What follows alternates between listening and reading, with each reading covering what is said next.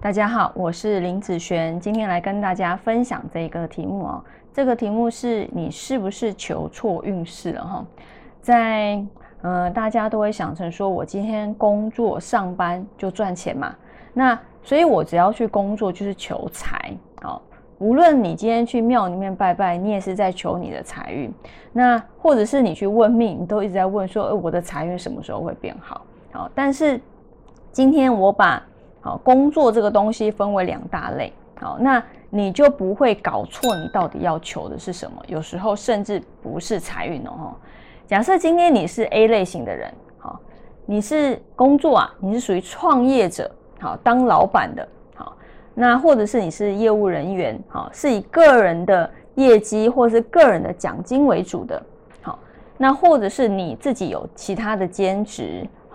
还有其他的投资理财，那 A 类型这方面的人呢，你要求的才是真正的财运，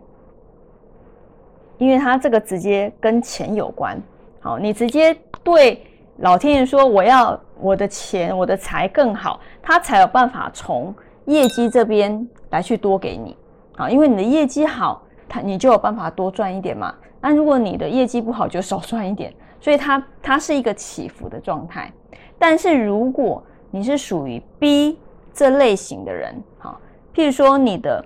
薪水它是固定的，你的收入是固定的，那你没有任何的兼职，没有任何的投资，好，所以 B 这个部分，你的收入只有来自于你的薪水的时候，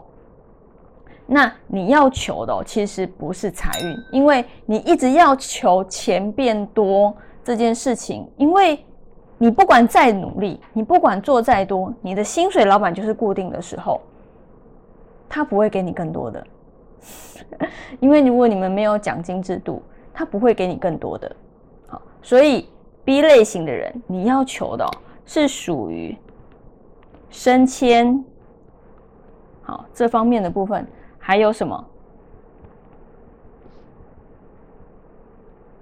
工作上的稳定程度，你工作啊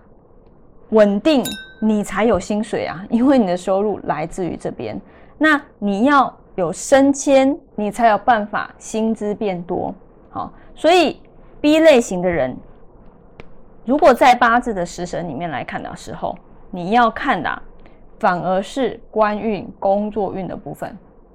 好，所以你以后去。庙里面呢，如果你是 B 类型的，去庙里面不要再求财了，你要求的是你的工作的稳定，以及能不能找到更好的工作。好，如果都是属于固定薪资的话，好，那呃又没有其他的业绩奖金的时候，你要求的是升迁，好，还有就是找到更好的一个工作的内容为主，对不对？好，但是如果你是 A 类型的人，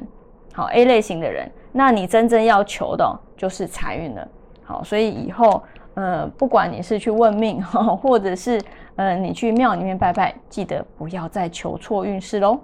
好，那我们以上这一个影片就分享给大家以及我的学生，我们下次见喽，拜拜。